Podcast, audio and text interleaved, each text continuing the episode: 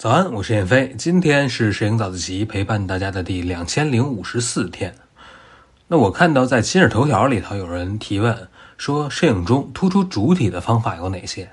所以咱们这期早自习呢，就来捋一捋突出主体啊有哪些技巧。首先，我能想到最简单的一个方法啊，就是用小景深虚化，就是我们把焦点对在主角上，那其他的事物就都模糊掉了，那主体就凸显出来了。比如说这张虎皮鹦鹉的照片啊，很明显，这主角就是中间的那只啊，因为只有它是清晰的，两边的那几只都虚化掉了。呃，这个方法很常见的，就是在我们国庆阅兵的时候啊，我们经常能看到这样的画面，就是有一排士兵，那摄影师啊就把焦点对在中间那个最帅、表情最威严的那个士兵身上，那他呢就是这个一排人中唯一的主角。那第二个方法呢，就是我们可以利用相机的透视效果，这是近大远小嘛，大家都知道。所以，比如说你要拍的这个人啊，是在一群人当中，那你怎么能把它凸显出来呢？这时候呢，你就要让他离你最近，那把他拍的最大，自然他就凸显出来了。这个方法我们在自拍的时候其实经常能用到。比如说，你拿着一个手机，是吧？大家站在后边一起自拍，那不管怎么拍，这个主角啊肯定是你，因为你不管怎么拍，你都是离相机最近的那个，那你在画面中的占比就是最大的，那肯定你就是主角喽。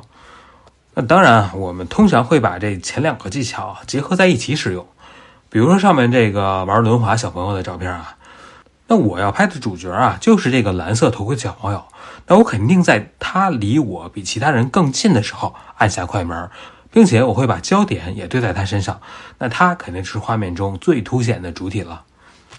哎，那可能有人就会说了，那要是所有人都差不多大怎么办呢？该怎么凸显主体呢？那大家看上面这个照片啊，这个是我拍的一场 live house 的演出。那当时我站的机位呢是比较远，我想拍一个大一点的景别，那拍出来呢每个人的大小也都差不多。那这个时候呢，首先我没办法用前景深突出主体，当然也没办法让主体离我更近了。那这个时候想要凸显主体啊，你就要让这个主角和别人都不一样。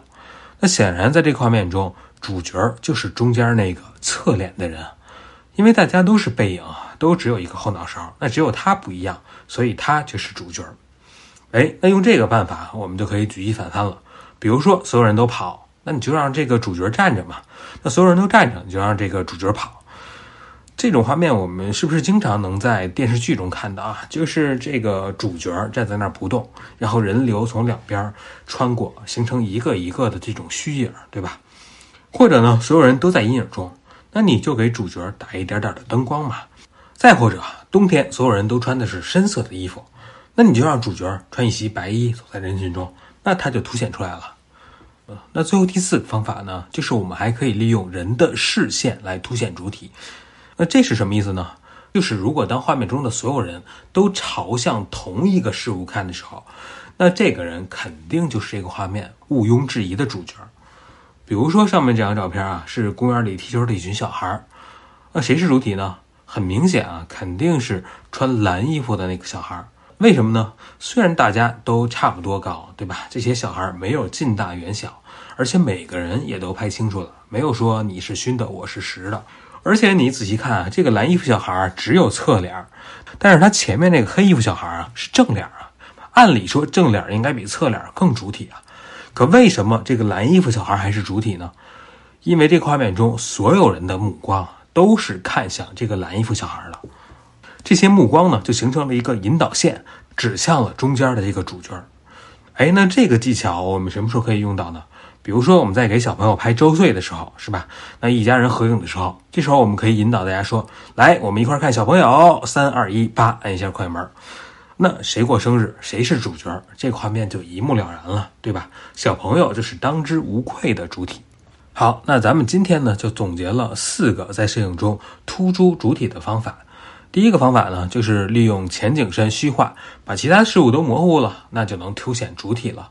第二个方法呢，就是利用透视的近大远小效果来凸显主体。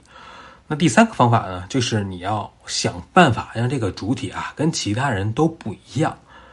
最后呢，我们还可以利用视线当做引导线，把所有的注意力都集中在主体身上，那这个主体呢就会更加的凸显。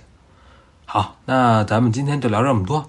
今天是摄影早自习陪伴大家的第两千零五十四天，我是燕飞，每天早上六点半，微信公众号“摄影早自习”，不见不散。